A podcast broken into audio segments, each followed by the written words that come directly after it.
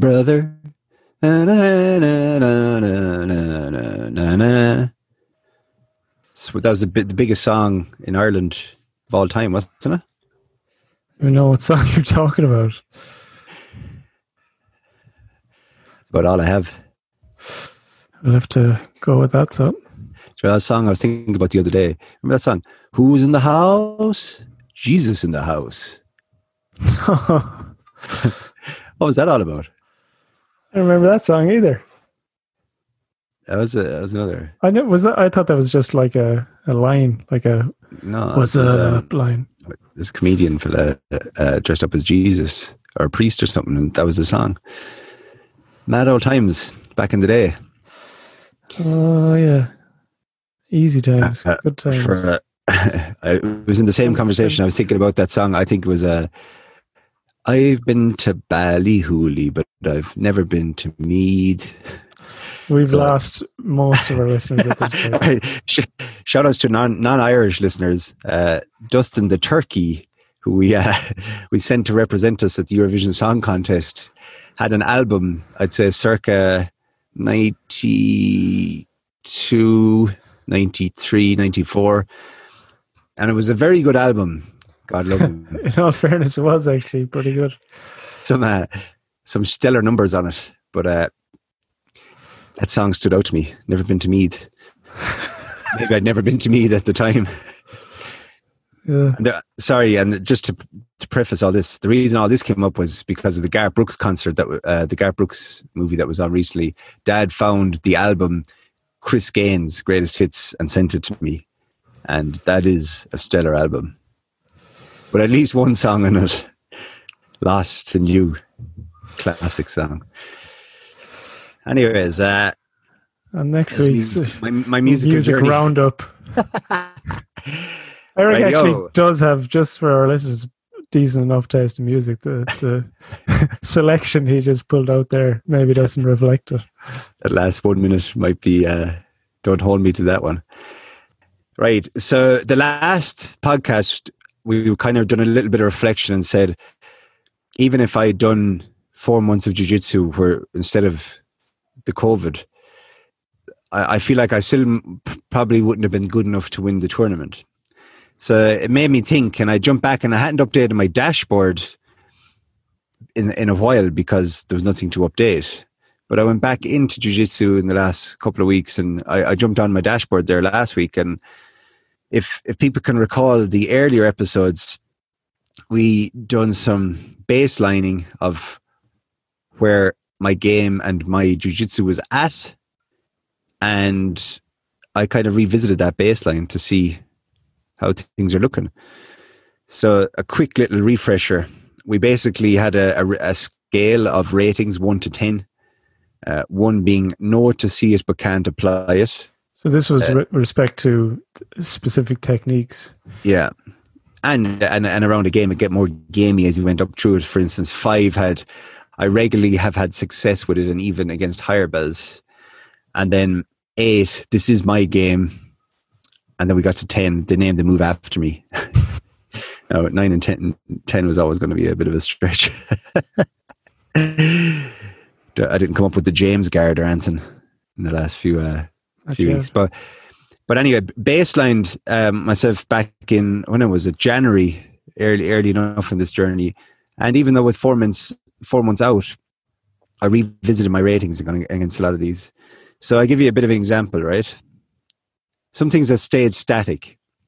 Getting grips. My baseline uh, in January, I give myself a four. It was a go-to and habitual in the right situation. I've still given myself a four. You know, which is to say I, I haven't uh, had success with it against higher belts regularly, so I didn't feel like I've I've I've jumped up there. It's not as if I'm breaking or, or getting grips better than I was on purple belts and things like that. So I'm still about right. But I'll give you an example of something that has improved. My single leg. So at the time, I gave myself a one. I know it to see it, but can't apply it. That's that's my single leg. Now I've given myself a three uh, I've applied it with some success and confident I could use it again. You know, am I? I'm not a million miles off of four, but I definitely have improved on my single leg. I didn't. I I never went for a single leg in January prior to January. Never even went for one. Now I'll try and, and catch one. Still not excellent at them, but hence the hence the three rating. Here's one: drop to knees for passing. Have applied it with some success and confident I could use it again. Now I'll give myself a five. So that's to say, I regularly has, have success with it, and sometimes against higher belts too. And that's just to say that you know if there's any pass that I get on on higher belts, it will be dropping to my knees in some form of a bit of an over under. I'll get past. Now, not to say I'll do much when I passed, but mm. it's it's one that I have some success with. But then, yeah, it goes down long, and like there's, I don't think there's anything that's went backwards. Uh, looking at my ratings here, if anyone cares to view the ratings, you can jump on to Eco Behavioral Designs Instagram, Mark's Instagram, and you'll find this document. But the other things that improved, I give myself a one on a baseball bat choke. Now I've given myself a three.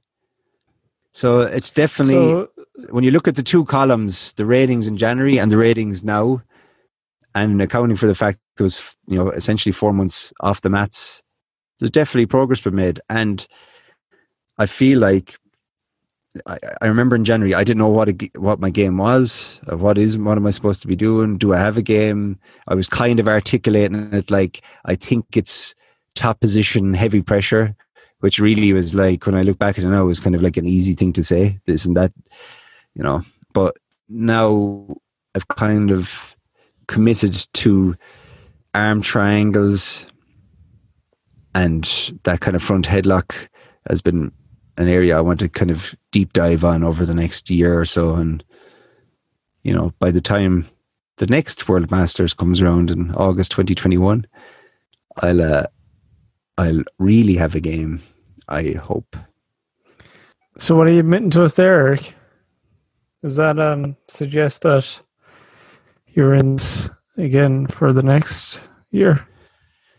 Yeah, well, I think, you know, when I look back on the year, I didn't have to make huge commitments, and maybe that's the reason that I felt that I wouldn't have won anyways. But I was definitely moving every day. I was doing some form of training every day.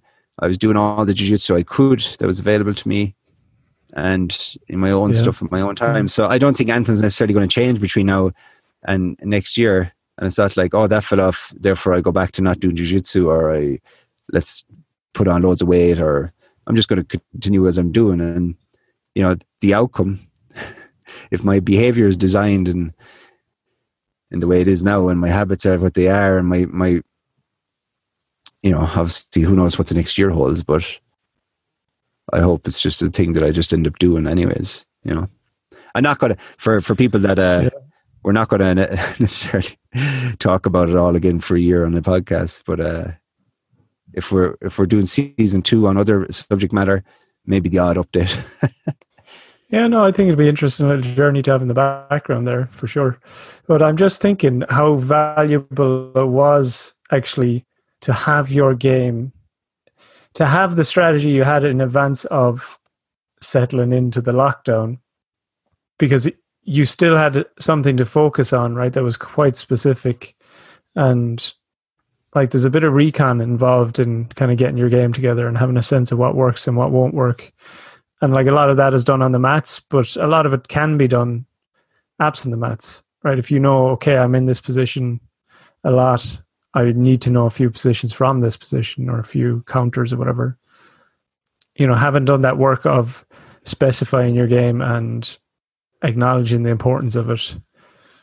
I don't know, how do you, how does that resonate?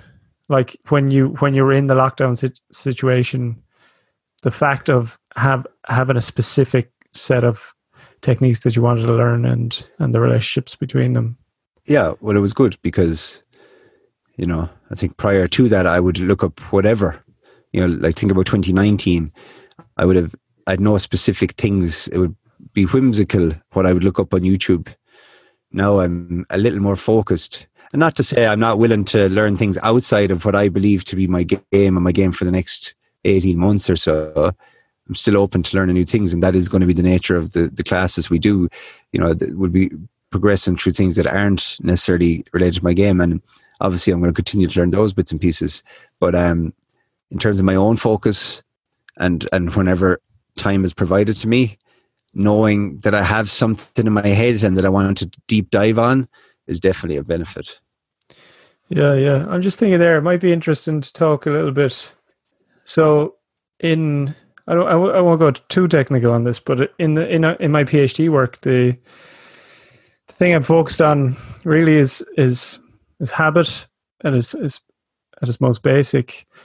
But think about what is a habit in maybe if you're trying to characterize the nature of a habit, right? It's a the ability to maintain a kind of stability, but at the same time be flexible and adaptive, right? So you have something that's relatively invariant, like it's recognizable.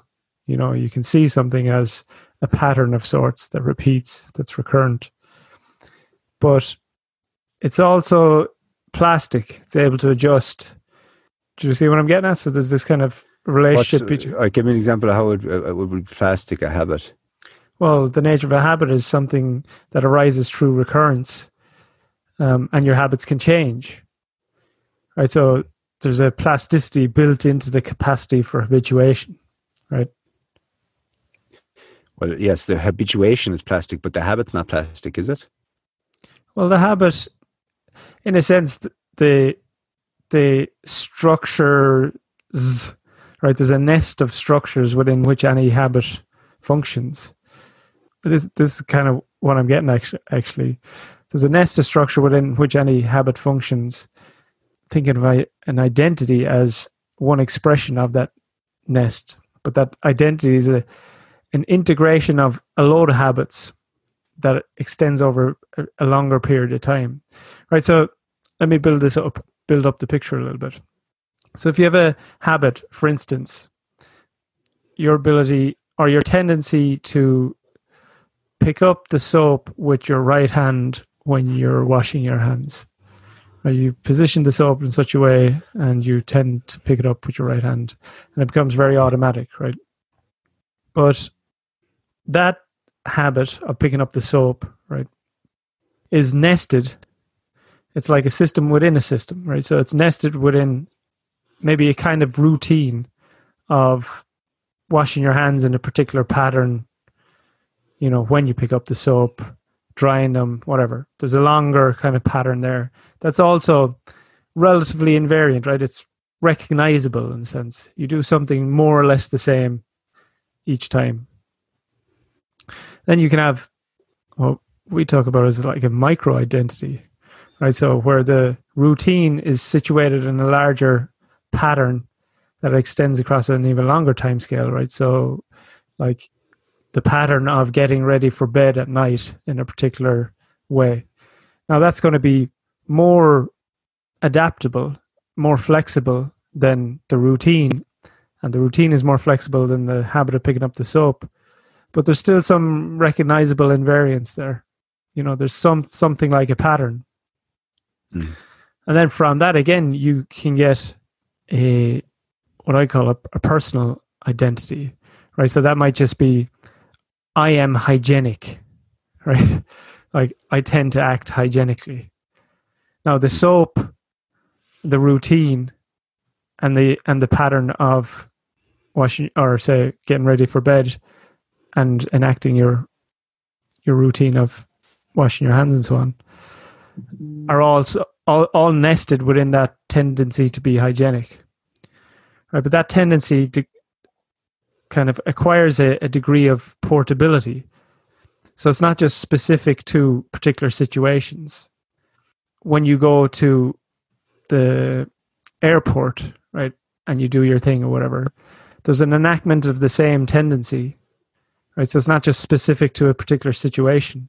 It has acquired a degree of portability. Now you can move around different environments and you can still enact more or less the same kind of adaptive response to the environment. Does that make all make sense? You're still hygienic in airports. Yeah, you're still say relatively hygienic because you've abstracted this general rule, if you will, and that mm-hmm. applies more broadly than any of the specific instances. But you know, anytime you repeat the habit, you also repeat that, or you don't just repeat your the tendency to pick up the soap with your right hand. Right, anytime you do that simple habit, you also reproduce that tendency to be hygienic. Yeah, or reinforce that little bit of identity that you have around. Right. Hygiene. So exactly. So you're by acting in the moment, you're reproducing this larger pattern, right? Mm. That is an identity. And if you think about it, an identity then is a concatenation or a kind of a kind of weaving together of habits of particular types into this larger structure. So your identity as someone who's hygienic doesn't just involve soap. It involves, you know, washing teeth. It involves in COVID era, you know, wearing your mask and so on. All of those things contribute and reproduce this experience of you as somebody who is this kind of person. But I, I think I almost think sociality is stronger than that in some ways like it's you talked about it before you've got these outside influences like you might have that identity and if you're in a situation where others are not of the same then you you will shift to it's more important to you to be aligned attuned to them than it is to maintain your identity. Well, well th- not in every sense but in a lot of situations. Well this is where it gets interesting right? Because this is where creation emerges from is the tension in the relationship between these patterns. So exactly. This is this is in a sense the point of my thesis right? Is that it doesn't just stop there the hygiene, hygiene is not just uh, your individual identity. Like the habit is not just nested in the routine which is not just nested in the micro identity nested in the identity. They are also all nested in these social structures which you could scale up again for a few different things, right? So you have these larger cultural, social patterns, maybe family patterns, or maybe dyadic patterns in the relationship between two people, or maybe patterns within a subgroup. And they're also nested within them, right? And in the same way that you lift up the soap and reproduce the identity at an individual level, for instance, you saying something in a particular way that you say in the context of your group also feeds back into that tendency at the group level. Does that make mm. sense? Yeah. So you have these patterns within patterns within patterns within patterns. Anyway, what I was getting at by introducing this here is, and why I think it's, I think why the game is a good expression of this, is that these patterns are, say, relatively stable, right? Because once they're solidified in a sense. Once they're sedimented to some degree, they take on what I talk about in terms of autonomy, which means they become self producing, right? So the conscious effort, the kind of reflection upon the pattern fades away, right? And they just become part of the background that organizes your action, right? They just fade into the background like a air conditioner that you um, has been gone for a long time, you don't even hear it anymore. It's just part of your kind of experience of whatever is that's taking place in, in the present. Um, and I think the the value of like what I talk about in terms of individual individuating or individuating a game, right? Establishing this identity that is you as a as a particular player is you kind of hand off a lot of the need for conscious reflection to this larger structure that now orients your attention towards the world in very specific ways right if yeah. this thing is concerned with its own reproduction right this identity wants to maintain itself in some sense some mm. genuine sense right there's a goal built into it what it does is it makes certain things in your environment very relevant yeah. So they stand out from the background of your environment as the thing that you need to focus on. Mm. And like by kind of gathering all that stuff together, right? And individuating this identity as, okay, I am this kind of person that is going to play this kind of game and making that conscious, right? Making that transformation of consciousness conscious I think you can kind of expedite this this route that emerges anyway, right? Because these things are trying to cohere. You're trying to get these st- stabilities into your into your life in some sense. Your your body and its relationship in the world depends on them. So they're they're always trying to happen, right? That's why the tension emerges. You know, between your own identities, between you and the group, the tension emerges because there's some more kind of enduring pressure, if you will, towards coherence. Mm. So I think, in a sense, what we're what we're doing by like bringing forth the game and making it explicit and saying, okay, this is what we're doing, is uh is like almost drawing around the drawing the boundaries of what is going what is demanded of you in a sense right you're kind of saying okay we're going to make this thing that's going to take place anyway very conscious and therefore expedited do you ever wonder that when you're you're, you're so focused on a, a game that you will be bad in other areas yeah and what what do you think then like obviously you don't want that to be the case. You don't want to end up as a, a black belt and then be exposed when you're moved outside your game. Is your I, logic going? My logic there is well, if you're getting to sevens and eights in your technique and the the rate of repetition needed to keep that sharp is not the same as it was needed to get it to the point where it is well, then you're in a position to expand beyond and be a bit more relaxed and expand your game.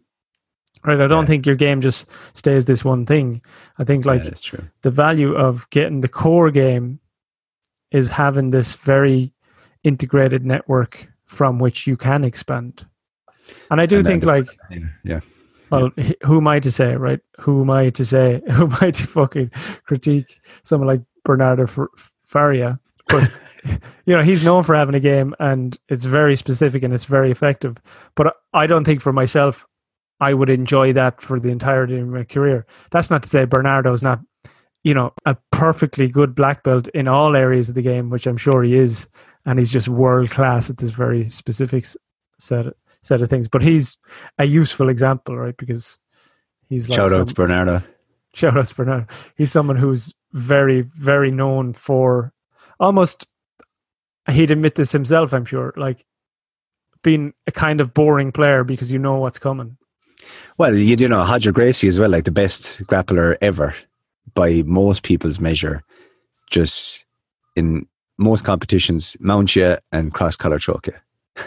no, and just there was one uh, worlds he done it. Did he do it to like eight people or something? Just mounted everybody, cross collar choke them, submitted them all, every single person. I might have the exact number wrong, but it was it's the general idea. But anyway, he's widely regarded as the best grappler of all time. I'm sure his game is perfectly good in all areas. Like I'm sure you're not going to like roll into Roger Gracie Academy in London and you know catch him with a spinning gogoplata or something. I'm sure his principles are sound enough. You might, well, no, you probably won't do it. You'll never do it. Well, uh, we won't, but yeah. we would never do it. There's probably a black belt out there that that, that could oh, try. Sure, sure there once. is. Of course, there is. Do it once, but uh, yeah, yeah, it's not as if to say that he's just going. That's the only thing he does is, is mountain in competition where it's you're at the highest level and you really need to be using your your your tens, your your your the thing you are the best at in the world, probably. Yeah, that's yeah. when you you follow, and I suppose that's why Bernardo would do it with his thing. I'm sure if you go to Bernardo's school, he's not just doing uh, over under passes yeah, all day. uh, it's only in, in, in, high level competition where you need to be doubling down on it. Same with Hodger. I'm sure you know you go in there and or Roger Hodger. I mean, we're allowed to call him Roger, aren't we? Uh, oh, that, that, that's another podcast. But uh, but if you go to Rogers Academy, uh, I'm sure he's not just going to be mounting you and cross collar choking you. I'm sure he'd be having fun. Yeah, um, it's amazing though. Like the cross collar choke is like the first thing, the first uh, submission you learn a lot of the time. It is, uh, but I don't think I've ever ever cross collar choke anybody. So. Yeah, because you just kind of go, eh, I'll use fancier things. that's exactly it. Like You should watch that actually. Go jump on YouTube and watch him. There's a I think there's a YouTube video where it shows him mountain and cross collar choke. Like cross collar getting a cross collar choke on somebody is not easy. Especially not for true. me. That's true. I suppose he has just so many counters and setups and everything that he just works the arms in. So Yes. this kind of leads us on to the other bit we wanted to talk about today, which was like you, you in a sense, right? This this is a question you were just asking or reflecting on, and you know, thinking about a kind of a layering of our learning.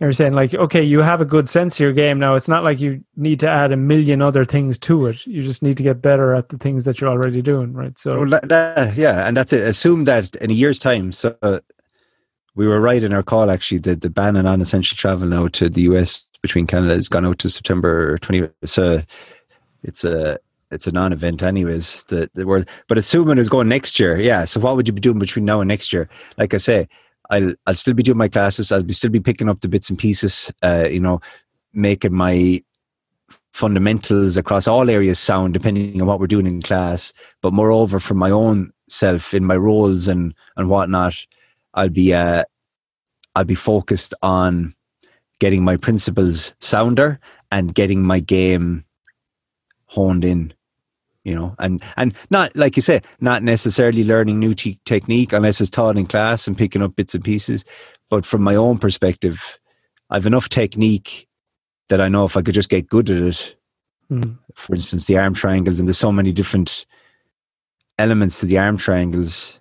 But like getting a good D'Arce, good anaconda, you know, a good head and arm triangle, really honing them things in, and and you know, I suppose getting to them, different entries to them from different areas. That's uh, a there's a year's worth of work there. Yeah, and you know, like like we were saying that you get to that point of individuation, right? Where all of now the thing itself, the background takes over a little bit with respect to all of those things. So we feel like you know there's been a bit of success here in terms of really getting a kind of important layer of your learning within uh, within the practice. But we're saying so both of us have this, you know, graph for the principle conceptual based approach and the value of it, and we've talked about that, you know, loads of times on here. And you know, there's existing material out there that's really good at actually articulating what those principles are.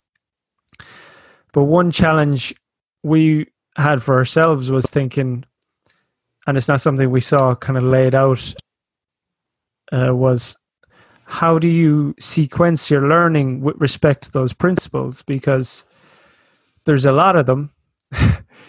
there's, say, 20, 25 core principles, but then there's another 25, 50 half rules, if you want, that are principles in a sense, but maybe at a less, a kind of, you know, a layer of applicability down down the rung or something, down the ladder. And the thing we were thinking was in the same way that, you know, Eric kind of discerned that his game was the thing that he needs to focus on and then kind of stack ranked stack ranked his application of himself towards the learning of that game we're thinking well can we do something similar with the principles because it seems like it's something that's available to that kind of uh, understanding Yeah.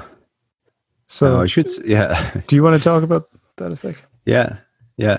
So I should say as well, like if you, if you rolled with me a year ago and you rolled with me now, you still think I'm terrible at jujitsu. So like this is not, it's not like I've come across this wildly. Oh, I'm. It's it's really excelled. Like I'm still getting smashed by the people I always get smashed by. I'm, you know, it's not as if I've expedited my learning necessarily, but I just suppose we are thinking about it a little bit more, and it's uh it's definitely given us some better language, I suppose, to think about it and, and, and ways to articulate it. But yeah, so what we done was we just taught ourselves, and again, shout outs to the blue belts. Uh, you know, I'm sure there's there's plenty of holes you could pick in what we do here. It's just our view, but uh, maybe just read out the the the, the principles. Do you want to? I don't know. It's worth reading them all out, but maybe give a sample of, of the ones we put down there. No, read them all out. Go on, read out to 25, and then because we probably won't be able to go through the whole of the, the what what they mean, but just try. Okay, so we had um let's see, we had base, posture, structure, phases of the guard, passing, choke mechanics, frames, levers, brake mechanics, knee elbow connection, head control, wedges, direct control, tempo, rotational control, kazushi, push, pull, momentum, inside control, dominant angles, force vectors, breathing, posts, hip control, proxy control, meta stability, pressure. Shouts out to the guys in uh, Top Team Jiu Jitsu where we got a lot of these and there. who Island have top team. Island Top Team and whoever kind of done a lot of the work to to really distill them and and and bring them to the world. But we wanted to run them through our own process that we did before with the behavioral design stuff and the ISM software in an effort to kind of stack rank them and see what comes first. And um, So it's like you have these 25 principles. All right, happy days. What do I do now? How do I get better at? it? So we thought, and maybe it's just just trying to have a strategy, a stack, like yeah, yeah, stack ranking is a good word. How do we know which we focus on first, which will allow us uh, be better equipped to focus on the next one or the next set of ones. Right. So it's like you come into jiu-jitsu, somebody's explained all this to you, you've 25 principles. These are what you're going to need to know of your so, all right, what do I do first? Cross collar choke from the mount. no. uh, armbar from the guard. Still don't think I've ever got an armbar from the guard. So, The yeah, just just to kind of like clarify, wh- what we're interested in figuring out is like if I learn X, uh, it will have value when I go to learn Y. So we're kind of trying to get to the bottom of the pyramid in a sense and say what is the thing that founds, forms the foundation bottom of Which- the pyramid or, or left of the flow chart. Yeah. which if I learn this, it has value for everything else that I learn thereafter. And the idea doing doing that is that when you go to learn those things thereafter, you already have a say a more sophisticated approach to that because whatever it is that you're learning, you're building upon something that's already relevant to it. Yeah. So before we get into the detail, the simple thing here is like, there's no point going into learn jujitsu and try and learn an armbar from the guard if you don't understand posture. Now there probably is some uh, benefit because it's just throwing you in there and you're just figuring out as a new day first first day white belt versus trying to explain posture to you. There probably is some benefit to try and do it, fail at it, and then understand what you really should be focusing on. But that element aside, it's like, yeah, you know, arm bars from the guard, you're better off understanding posture first to then go and understand what's going on there. But I do think there is benefits, and I see that's why a lot of schools would on day one allow people just join class because there is benefit in trying to do something, fumbling around the place, getting absolutely destroyed, and then been told after the fact, well, the reason you're getting destroyed is because you're you're not using your posture. Whereas if you tell that fella before you go onto the mat, make sure your posture is good, you'd be like, yeah, yeah, whatever. Good. you know what I mean? It's like you almost have to fail at these things a few times to then understand them and then then think about the principles. And that's Yeah. probably why I think uh, it is. It does, you know, white belt is a little bit just trying to stay alive and, and figure out as you go and having the feedback with your rolling partners and Mhm. But uh, yeah, as we set out now with a bit of a foundation uh, in our in our blue belt journeys and thinking about where we go from here, it's it's it's why we've done this. Yeah, I, I think it is important to say like there's a million ways to skin a cat, and there's a million ways to learn jujitsu to a very high level, and this way that we're approaching it works for us, and it may may not be the best. It may not work for you, but there's some sense in which I'm not satisfied until I've answered the kinds of question that we're trying to answer here, and the likelihood is that other people are somewhat similarly disposed and maybe get value from it. So, Cool. so I think that. I think the interesting thing for us was actually how surprising some of it was. Certainly, So what we've done. So yeah, you can. We, we we basically threw all these principles in, and we asked of each of them. It spat out to us, and you could do this yourself without the program, but it would take you about you know three days. But it would say uh, you can get the program. we have a link to. You can get the program. we don't have the link. online. We don't have the link. We don't have the link. Well, let's set up the link because it's easy to set up. right. Shout outs. Go on Eco Behavioral Designs after this podcast, and you should find a link to it. But it's is it is it open source or open source? Is it available for all you people to use? Yeah, you just have to. I forget the name of the actual website, but the Right. guys have set up a website, and you just uh, you have to log in. You have to set up an account, but then you can download the software. All right. So by the time you hear this, this will be available if if you want to do it. So we feed all this in, and then it spits it out. It says, "Is is this uh, before that?" So, well, it just says something like aggravates, right? So it goes, does A aggravate B? We kind of swapped out aggravates for uh, if I learn A, will it significantly impact my ability to learn B? Yeah. So you might have one where you go, yes, A significantly impacts my ability to learn B. And then it throws up the question, does B significantly impact your ability to learn A? And then you go, no. And then it adds to this kind of matrix, this kind of, um, what would you say? It's a flow chart of sorts. Yeah. It adds your answers to these flow charts, or it adds the, um, the kind of principle that you were addressing to the flowchart in a stacked rank fashion. So it gives you this arrow from what is the most important to the second most important, and on and on. Right. So Is that clear enough? Do you think? Uh, I think it's clear enough. So just explain what the it, spat out when we, we fed all that information in. Probably took us an hour and a half, maybe, or something like that, and then it spat out a flow chart. And we're looking at a flow chart now, which is also available on the link at Eco Behavioral Designs. Shout outs to the link. And right, we're looking at it. So I'm looking here on the very furthest to the left. Which is the foundation, which is the primary principle. Yeah, so this is the first thing out of everything we done, the first thing you should be focusing on. And it's probably not that much of a surprise. Breathing. so it asked us, it must ask us multiple questions, you know, uh, does your breathing significantly contribute to uh, how you might approach momentum? And then it's like, does your breathing significantly approach how you might uh, uh, approach uh, Kazushi? And in every question, breathing was important. There was nothing that became more important than breathing to say, like, oh, you'd be better off learning uh, this than than before breathing. Because I think the crux of what I was saying is like, if you if you haven't got your breath work right, you're just going to gas, and everything's kind of in vain, anyways. Now you could do it and not get your breathing right, but you'd be better placed to to have control of your breathing in all instances in, in jiu-jitsu um, before you attach attack the next thing.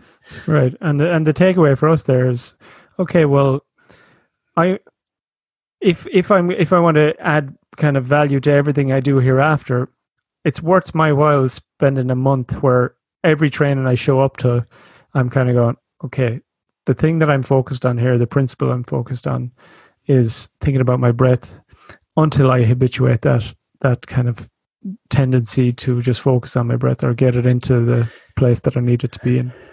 And I suppose it's important to know that we probably are. Uh, I, I I would feel myself that I've already achieved that. So I think I have my good breath work in place. But for others that might be newer to the, the game, they mightn't. Um, particularly white belts. Right, that's interesting. I, I think I could probably go deeper in that. Like I think my response to say panic situations has developed and evolved. But I think my ability to control my breath to the extent that it's maximally effective, I just think there's probably more to be explored there. That's true. That's true. So I I, think- uh, digress. But I can't imagine. What would I do differently when I'm in there? I suppose be focused on it. I know you try to slow it down, but I'm never actually thinking about it. So yeah, maybe it's worth. Um, Well, think about that in musical analogy, right? So you're saying one question we had for ourselves is like, well, aren't you meant to focus on all of these things at the same time? So like you should be yeah, you should be thinking about base posture and structure because one of them apart from the other is actually you know it's just not gonna it's not gonna be effective. and Um, breathing as well, and all of these things. You should be focusing on all these at the same Yeah, time. would- they're, they're all relevant.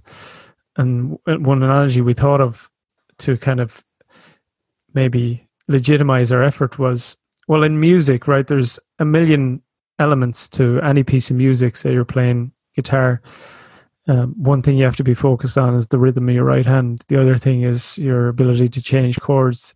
The other thing is right the say pressure that you're applying on the chords at a particular time. There's endless kind of components to any simple strumming pattern. And, and if you try and should be, yeah, focus on them all at the same time. Right, and you need to focus them on the, on, on all of them um, to make music. Right, that's just the music needs to uh, reflect an ability in all those areas.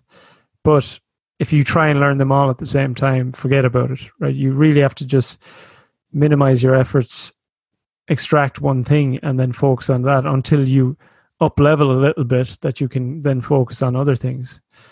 So I, I, think the point is obvious there. I don't want to belabor too much, but breathing was the first one. The second one, which was very interesting and a little less sexy than you know we are kind of open, uh, was the second thing, and it may, but it makes perfect sense when you think about it. Was force vectors, dominant angles. I think those two things are related, but force vectors and dominant angles, which is to say that being aware of from the direction from which force has been applied and thinking about getting yourself in a position where you can apply force with a relative um, advantage. So, like you have the dominant angle, so you are aware of your force vector, you're aware of the force vector of the other person, and you're shifting your body to be in a better position.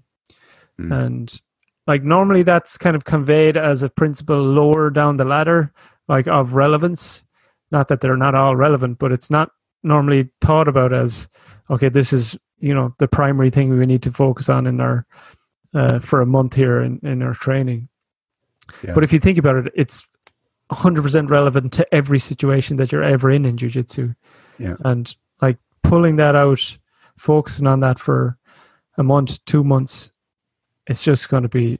I, I I'm excited to see how how valuable it is. I mean, I'm just you know maybe it's not going to up level our game massively, but it sh- it should in a sense. It should and it should give us a good solid foundation. Yeah, and the angles one as well. You know, particularly like you think about uh, close guard, for instance, and we're we're working that at the moment.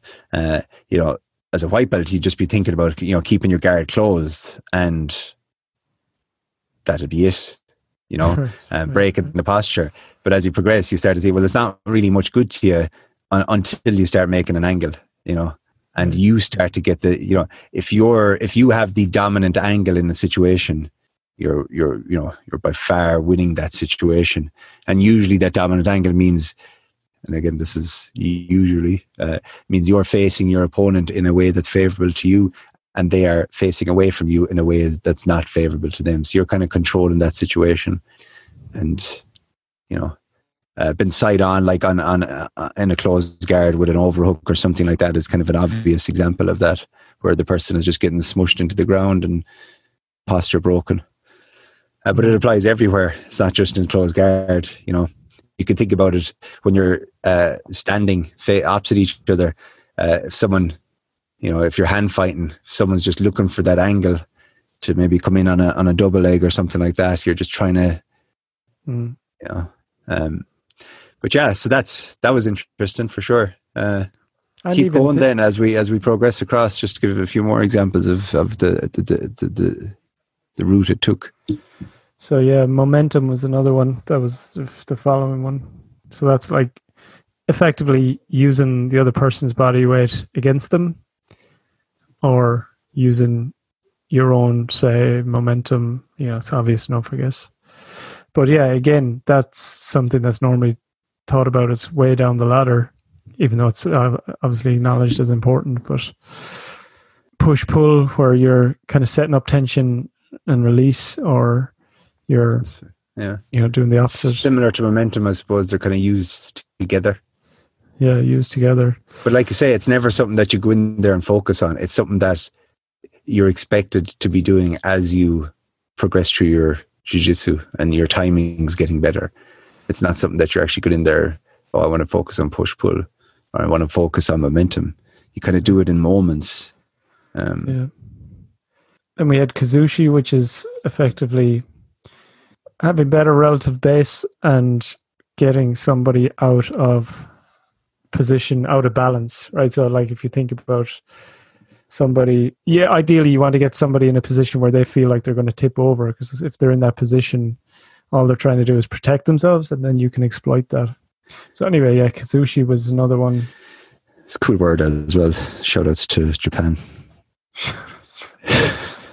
and then yeah, I mean, we don't have to. We don't have to bring it the whole way across. So maybe no, some no. pick uh, pick some. Uh, if you want to have the look at it, as I said, jump on Eco Behavioral Designs and see the link to this, and you can do your own. Um, it'd be interested to see if other people do it, and if they spat out and they came up with something similar. So yeah, the one thing I, I think about is so like does does this this maybe for the jujitsu nerds out there is dominant angles and say relative alignment where you're thinking about posture based structure are they the same thing? I can think of situations where maybe they're not but then no i don't think. There's no there's not not necessarily any angle or dominant angle in base posture and structure. Structure there would be like not necessarily. Like if you could be bottom of side control uh, f- you know flat with with arms and a good protective thing and maybe uh, protection for your head you know you're you're stopping the head control. Yeah. But you might that that's not necessarily a dominant angle. I suppose that's, yeah. get my head control smushed at the moment as well. Shout outs to my training partners for destroying me. Shout outs derek shout outs. The uh, uh, the other the other thing we should reflect on is how some things turned out not to matter at all, and we're actually not right. even principles. right, this is kind of disappointing now, and I'm actually going to. I think we should spend a little bit of time on this because so at the very end of our flowchart was pressure. Now, coming from the uh, starting my jiu-jitsu journey in the the Carlson Gracie school, where pressure is a huge element, is interesting that it came down so far down the line because it's a big part of that, that top control, and there's a lot of people that play a, a high pressure game. So maybe we're not fully understanding it, and that's why it's it's ended up here. Or maybe it's what this chart is saying is that if you have everything else in place, mm. pressure isn't as uh, as important. Well, I think the, the part. Well, w- something we thought about, and yeah, it'd be interesting to get feedback on this. Is like actually pr- pressure is a reflection of having everything else in place. You know, it's not like pressure is something over and above all of those other things. It's like when you have all those things in place, you have yeah, good pressure. That, that is true. That's that's probably a better way to think about it. Yeah, if you've got good head control, if you're tight on somebody, if you've got the dominant angle, you know, if you've broken down um, their frames, or maybe you're using their frames as levers against them, the I'm sure that person is hating life. Like they're they're just, you know, head is smushed into the ground. So there yeah. is, there, but like to go out and say, all right, I want you to focus on pressure from the outset is probably, yeah, it's, it's not a thing to do. But, all right, so let me think about that then. So like, but if you think about, if you're playing a pressure passing game, mm. If you don't have pressure in those instances, a lot of those passes are to do with, you know, keeping heavy pressure and keeping people's hips pinned. But like you say, I suppose we've talked we talk about in this chat, we talk about hip control and we talk about all these other things, proxy control and things yeah. that the yeah. pressure is inevitable anyway, versus going out there and say, focus on pressure. Yeah, well, no, I think focus on everything else. The pressure will come along. Pressure is almost a, a, heuristic for a fucking awful lot of stuff that can be more specific, right? Because like, think about an over a good over underpass is good rotational control, good hip control, dominant angles, force yeah. vectors. You know, you're right. I think Um, that's that's what it is. I think pressure.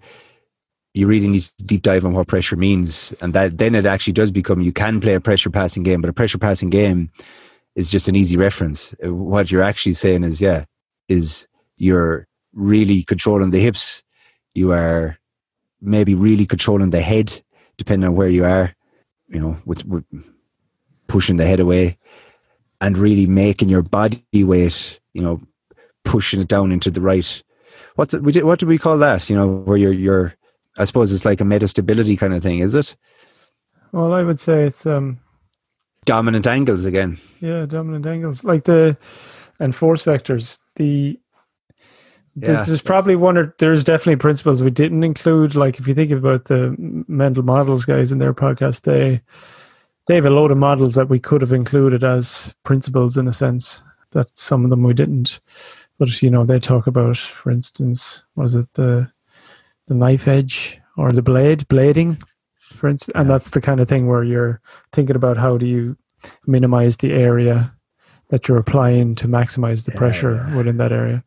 But I, I think maybe again they're like a couple of rungs down on the ladder of Right. So what does it all mean? So for you now, next week, what does this all mean? It means breathing. Simple. I love it. Snap.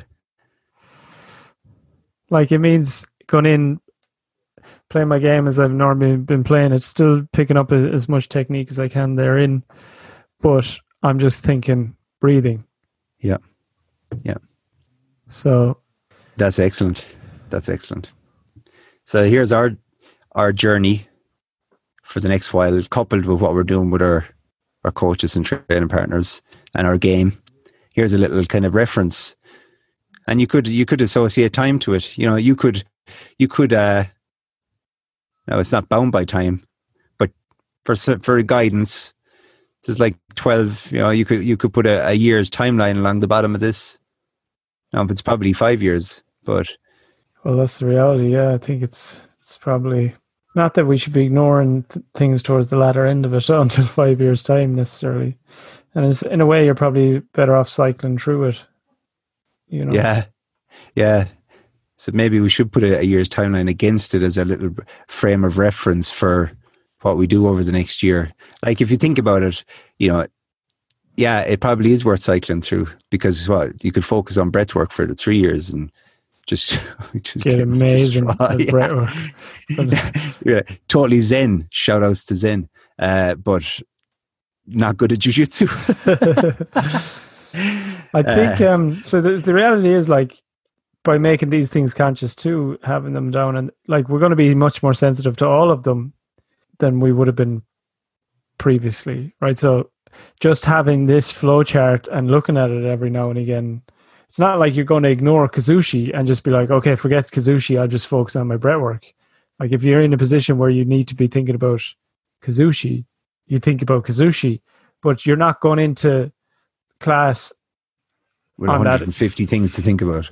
yeah you're just going in saying okay i i bring my i bring my attention and my learning back to breath work for the next month and and that's probably what it is. It's like we we used examples before of you know when you talk, you come to your end, your, whatever works for you. But if you come to the end of your workday and you're like, all right, what am I focusing on? You might have the, the element of your game you're working on. You have the, the the part that you're working on with your coach, and you might have one of these things. You're like, all right, and then you remind yourself today, I want my breaths the slowest they've ever been. Or the most appropriate they've ever been, and you remind yourself again as you're just about to enter the school in jiu-jitsu and then as you're just walking on the mat, you forget about everything and you just get smashed. until you don't you know because you've started Yeah. to habituate it and uh yeah i think that's the most you can expect from yourself reasonably Yeah. and um i don't know i'm kind of interested to see how it unfolds yeah, it's it's good. It's good. And like I say, if anybody wants to do their own or if they have any ideas along these lines, you know, throw it out there. one other thing I, th- I think like part of the effort here is just having an approach you know what i mean Yeah. it could be it could be something else but this works for us and it, it satisfies some need in terms of how we're approaching things and it's logical and it should make sense so We'll see where it goes. Yeah we'll see where it It's, a, it's, a, it's all a journey. and uh yeah i mean if people do start applying this i'd love to hear back on that because i think if if it um has genuine value which should be like maybe it needs to be done a few more times. Maybe we need to like include more principles.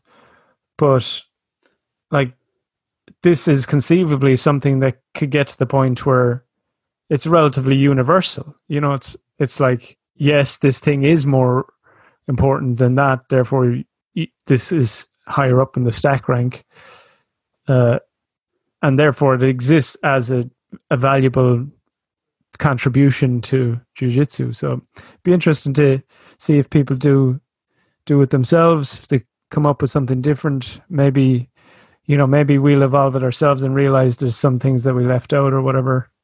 Yeah. But, yeah. Radio. We'll uh, leave it there. We'll see you back here for the finale for this season.